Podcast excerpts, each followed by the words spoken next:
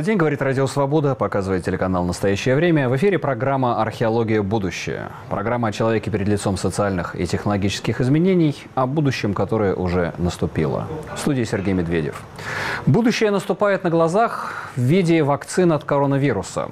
К концу 2020 года регистрируется все больше и больше вакцин, и уже в некоторых странах начинаются кампании по массовой вакцинации, в том числе и в России. Одновременно встает вопрос – а должна ли вакцинация быть обязательной? Хотя бы для определенных групп населения. Для учителей, врачей, социальных работников, для путешествующих. И как это сочетается с правами человека и свободой личности? Подробности в сюжете нашего корреспондента Антона Сергеенко. После появления на рынке сразу нескольких препаратов от коронавируса встал вопрос о вакцинации населения. Директор программы Всемирной организации здравоохранения по чрезвычайным ситуациям Майкл Райан считает, что добиваться вакцинирования надо не принуждением, а информированием населения о пользе и безопасности вакцины. Однако многие ученые выступают за обязательную массовую вакцинацию, ведь коллективного иммунитета можно добиться только таким образом. Согласно опросу около 14 тысяч людей из 19 стран, 14% от отказались делать прививку. Еще 14 сомневаются, но при этом 71% опрошенных согласны привиться только в случае доказательств безопасности препарата. Скорее всего, обязательной вакцинация не станет, но вот влияние на социальную жизнь она точно окажет. Уже сейчас во многих странах идут разговоры, что без прививки нельзя будет, например, посещать массовые мероприятия и пользоваться транспортными услугами. Некоторые авиакомпании уже заявили, что на борт будут пускать только привитых пассажиров. У российских властей мнение о вакцинации совпадает с мнением Всемирной организации здравоохранения. Спикер Совета Федерации Валентина Матвиенко заявила, что выступает за вакцинацию, но насильственной она быть не должна. И скорее стоит вести просветительскую работу с людьми. В России фактически готовы два препарата. Это до сих пор вызывающий ряд вопросов «Спутник В» и новосибирский «Эпик Вак Корона». В первую очередь под добровольно-принудительную вакцинацию могут угодить бюджетники и госслужащие, как это случилось с тестированием вакцины. Тогда под разными предлогами предлогами зазывали участвовать в ее тестировании именно эти слои населения. Должна ли вакцинация быть добровольной? Допустима ли обязательная вакцинация определенных групп населения? Появятся ли иммунологические паспорта и не попадут ли люди, отказавшиеся от вакцины, в стан антипрививочников и изгоев?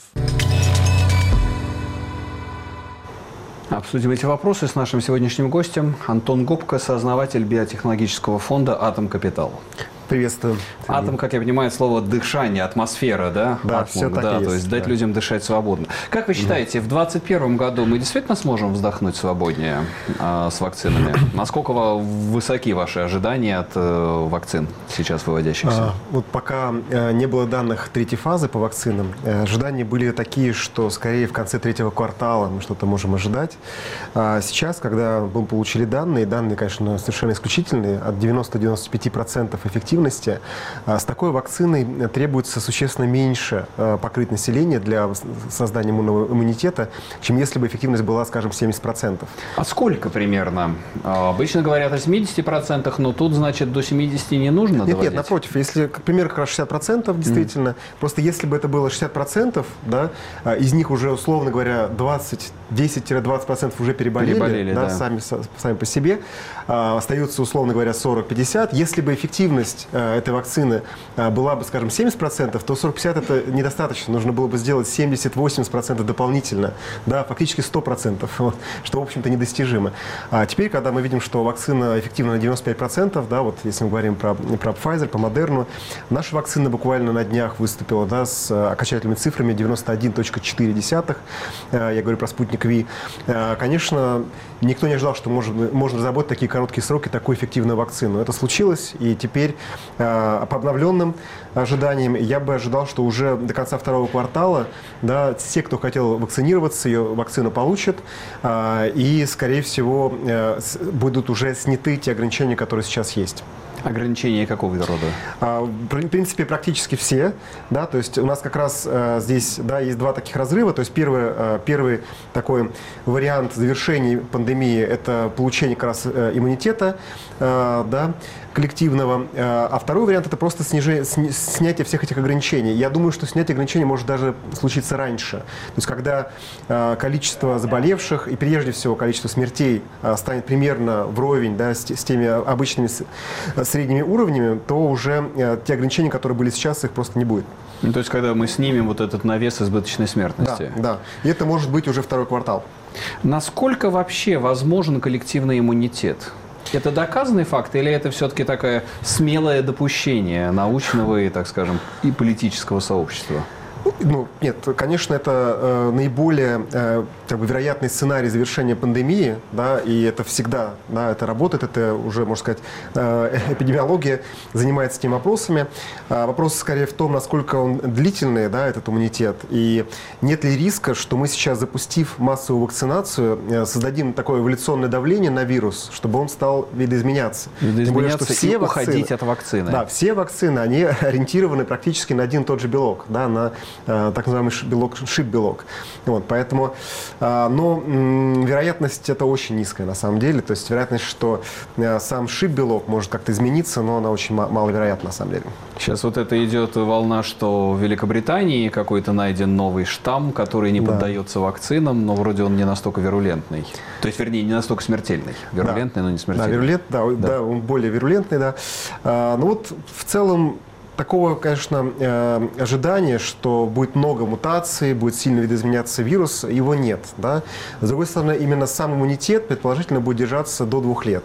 Вот, посмотрим, да, то есть здесь очень, очень разные оценки, никак невозможно гарантированно, ну, Возможно, сказать. ревакцинация через два года, то есть, может да. быть, нужно будет какой-то цикл проходить. Тогда сколько, если вообще по большому счету говорить, в мире нужно примерно 4 миллиарда вакцин?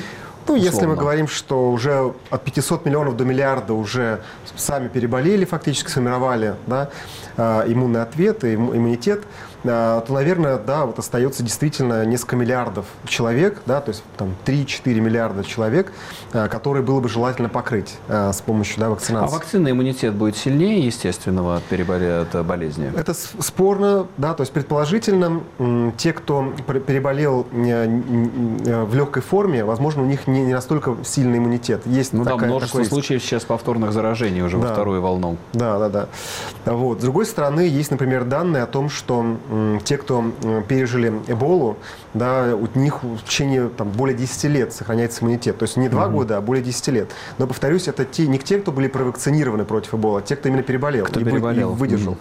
Да. Поэтому здесь э, мы сможем прям только это увидеть уже на реальных данных. Опять-таки, я понимаю, что мы не знаем до конца, нужна ли и можно ли вакцинировать переболевших людей. Как, а. как сочетаться будет их естественный и природный иммунитет с э, Совершенно внешним? да. да, то есть очень много сейчас вопросов, смешение разных вакцин, это, естественно, никак не проверено, а, смешение собственного иммунитета с новой, с вакциной. Ну да, человек а, сейчас, сейчас, скажем, взять спутник В российский, пока он доступен, а потом, глядишь, и пфайцерская да, придет, и заодно еще и, так сказать, догнаться. Да, да. Есть очень большие риски, на самом деле, то есть э, нежелательно, я бы сказал, что э, пока в текущем состоянии эксперты не рекомендуют переболевшим вакцинироваться еще раз. Могут быть э, существенные эффекты, очень негативные, которые как раз э, напротив э, позволят да, болезни течь более тяжело.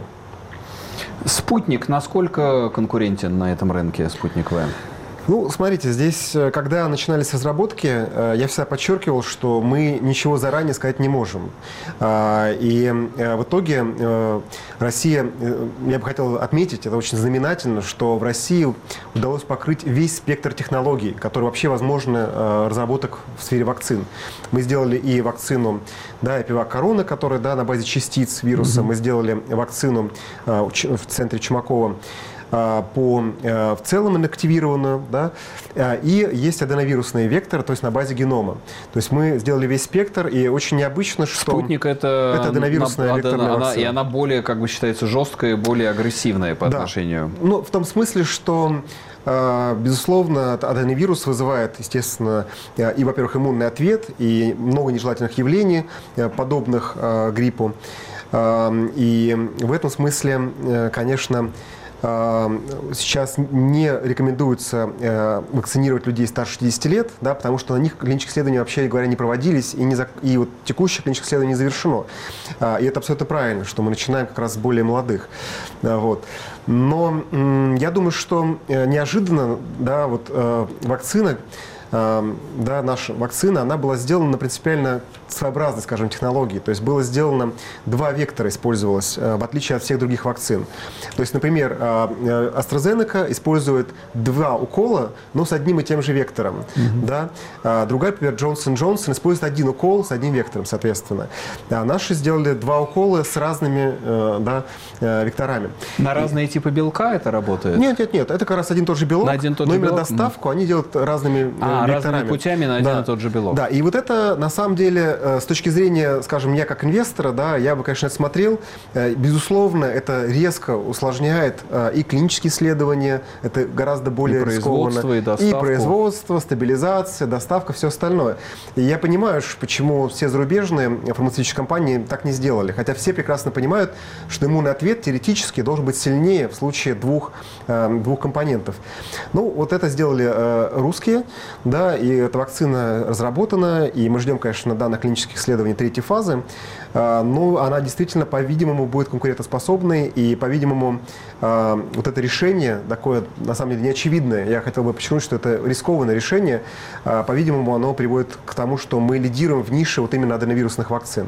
Вот. Посмотрим, конечно, окончательно, ну, 91,4 сейчас, да, озвучили, это отличные данные, конечно. Но это по, насколько большая выборка? Ну, это уже около более 40 тысяч. у Модерны там, по-моему, десятки тысяч. Это более 40 тысяч, да. А, Изначально как раз э, обсуждалось, что будет 3 тысячи, 3 тысячи э, э, в клинических исследованиях людей планировалось, и, на мой взгляд, это было однозначно недостаточно. Потом неожиданно стырило 40 тысяч, по-видимому, решили mm-hmm. все-таки идти на глобальный рынок. По-видимому, были данные, которые посчитали, что они могут быть глобально конкурентоспособными. Ну и подключились, конечно, фармкомпании российские. Я думаю, что какой-то был такой сдвиг, э, что мы начинаем уже на глобальный рынок работать, и вот сделали 40 тысяч э, испытуемых, и в итоге, конечно, получили исключительные данные. Это фактически идет глобальная гонка вакцин сейчас, да. и это, в общем-то, имеет и геополитические э, измерения, можно сказать, да? Кто, кто привьет э, третий мир, кто поставит вакцины в слаборазвитые страны? Я, конечно, вижу, что э, AstraZeneca предложила исключительные цены, как вы знаете, да, меньше 5 долларов а, за дозу. А, и для всех а, как раз стран, стран третьего мира.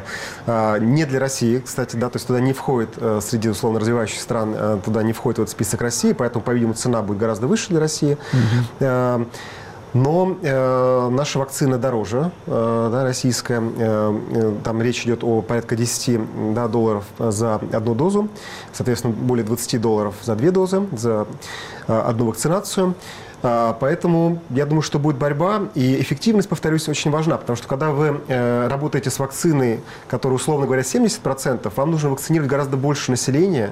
Да? Это сложно не просто, вам нужно больше доз, да, но это с точки зрения именно уже логистической, с точки зрения информационной кампании, это все будет гораздо дороже. Например, вам нужно провакцинировать 60% населения или 80%. Это очень большая разница на самом деле. Ну да, и контроль этих людей, так сказать, дальнейшие да? после, после вакцинации координации всего этого.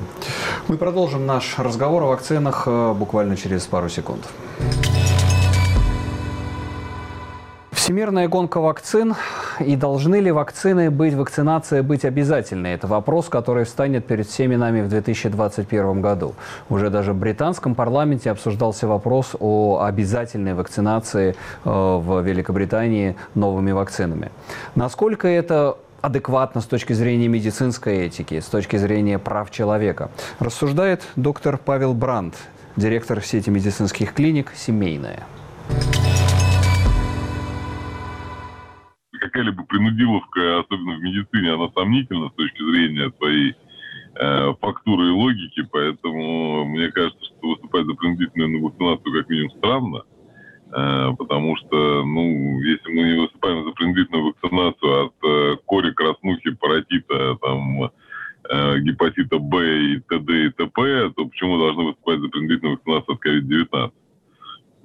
Ну, тем более, что вакцина исследована очень странно, своеобразно, и, э, честно говоря, даже если она работает так, как заявлено, все равно все это в итоге ну, в отдаленной перспективе не очень здорово, потому что то, как эту вакцину исследовали и позиционировали, э, плохо отразится на нашей всей фарминдустрии в перспективе, да, потому что так нельзя делать исследования, а вроде как если сделали и всем дали, то можно об иммунологических паспортах заговорили, на самом деле, еще в марте-апреле, да, когда все только начиналось, во всяком случае, в России.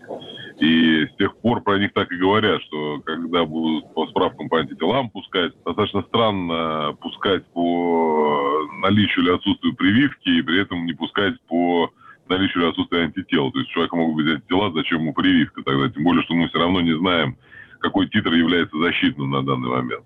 Во-первых, я всегда утверждал и продолжаю утверждать, что вакцинация – это дело национальной безопасности, вообще любая вакцинация. И э, в рамках э, национальной безопасности, наверное, там какая-то добровольно-принудительная или принудительная вакцинация, она имеет э, некое там, право на жизнь, да, или на существование.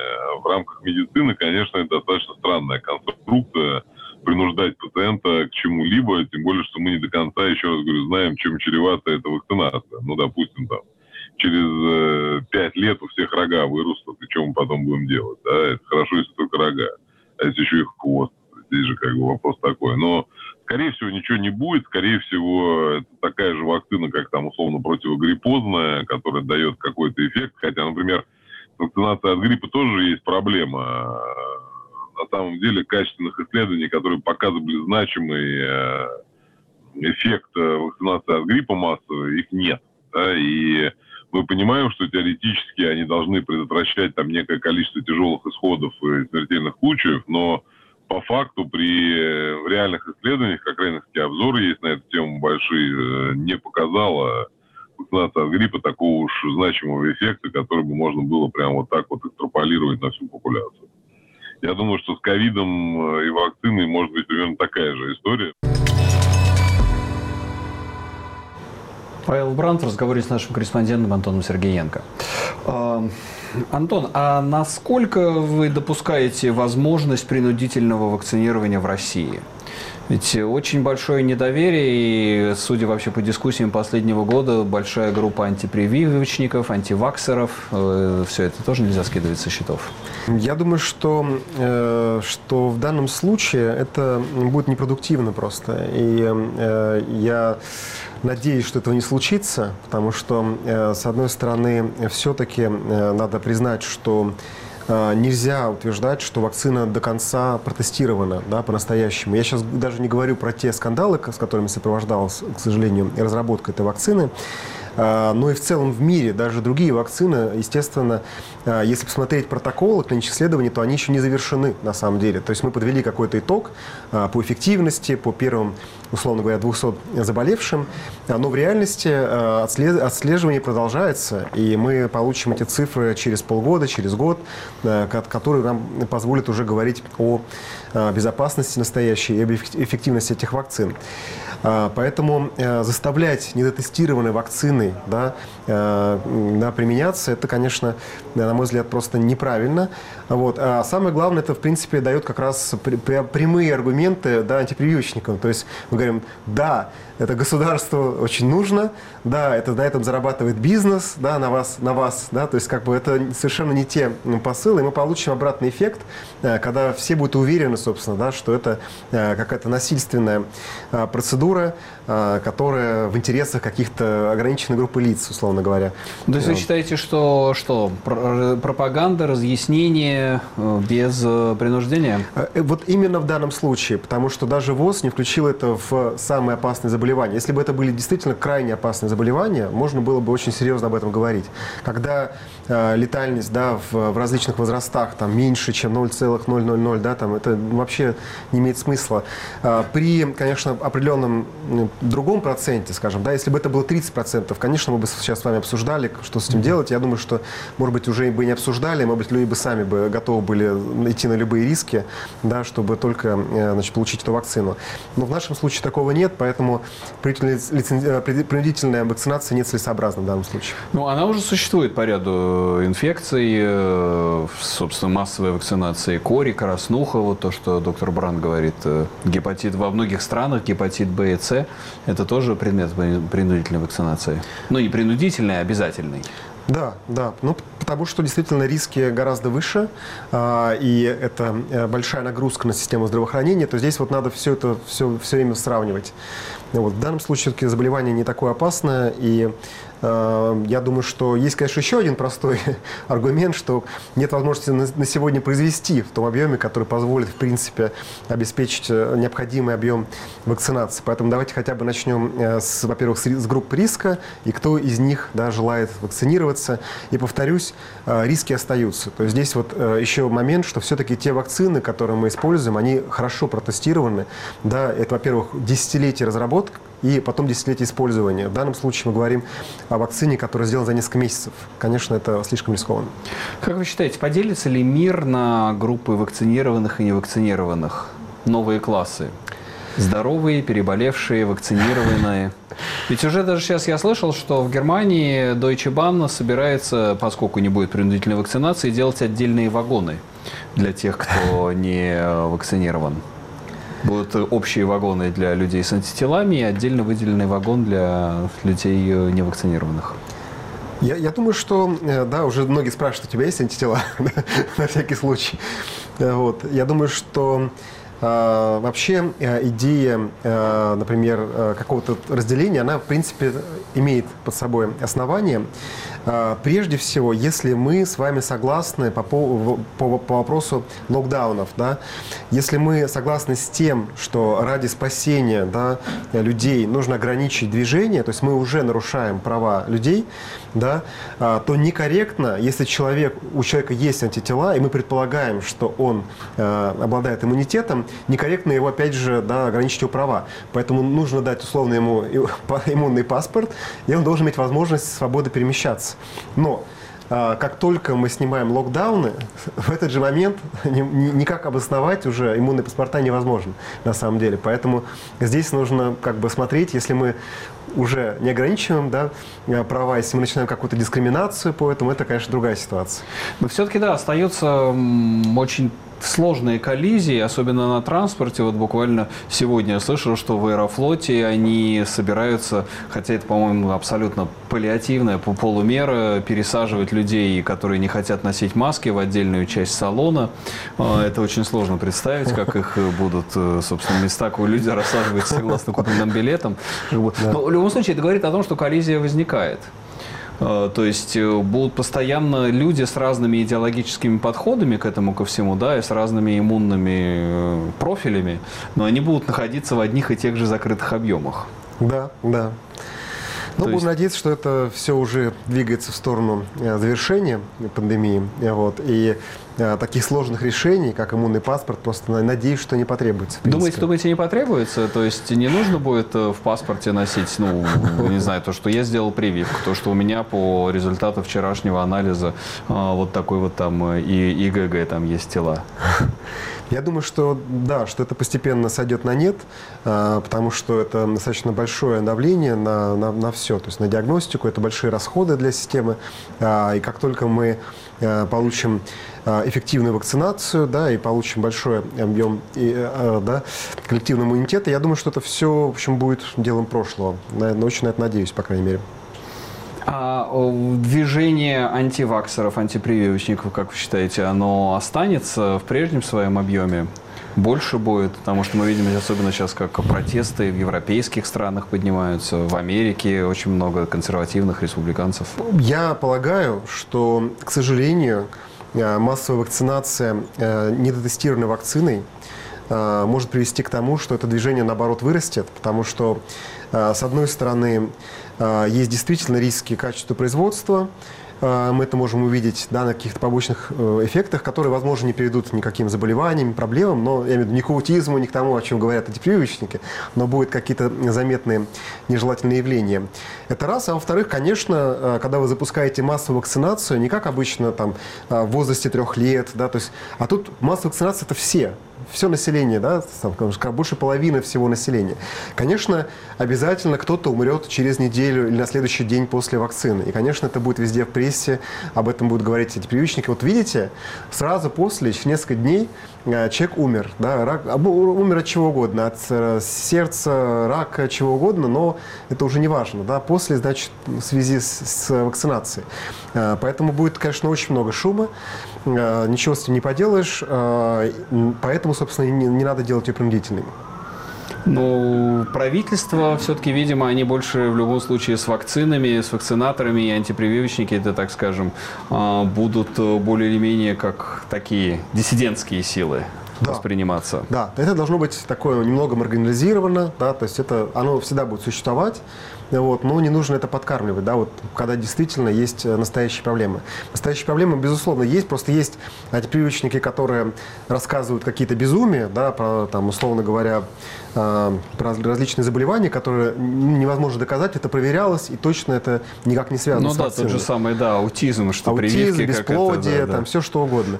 Вот. Но есть и достаточно, да, такие есть основания, безусловно, да, есть и проблемы, повторюсь, с производством, еще какие-то, да, научные проблемы, проблемы. А, и здесь как раз мне очень жаль, что на фоне антипривычников не получается а, рационально и разумно обсуждать те проблемы, которые все-таки есть. Да, и тебя сразу уже причисляют к антипривычникам, если ты начинаешь говорить о, о таких содержательных проблемах. Ну да, это одна и та же из проблем 2020 года, то, что э, дискуссия очень резко поляризовалась, потому что вопрос вакцины, вопрос эпидемии, он стал вопросом очень да или нет, вопрос жизни или смерти. И вот эта эмоциональность и полярность дискуссии дискуссии, она, конечно, очень резко обострила все политические конфликты 2020 года. Ну что, в завершение этого эфира, у нас уже на носу Новый год, я хочу пожелать, чтобы в новом году мы все дождались эффективных, действующих и безопасных вакцин, и чтобы все так или иначе получили иммунитет, не только иммунитет от коронавируса, но иммунитет от глупости, иммунитет от страха, иммунитет от безразличия и иммунитет от э, безрадостности. Так что давайте встречать встречать этот Новый год с надеждой на вакцину и вообще на лучшую жизнь. Это программа «Археология. Будущее». Меня зовут Сергей Медведев. Оставайтесь с нами.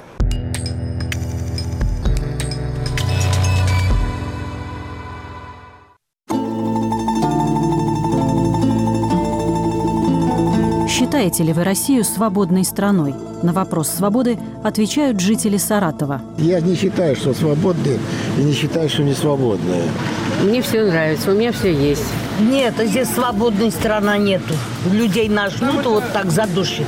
Тут живут только чиновники, тут живут только верхушка. Народ тут рабы. Как они были рабами, так они остались рабами. Пенсионеры живут хуже,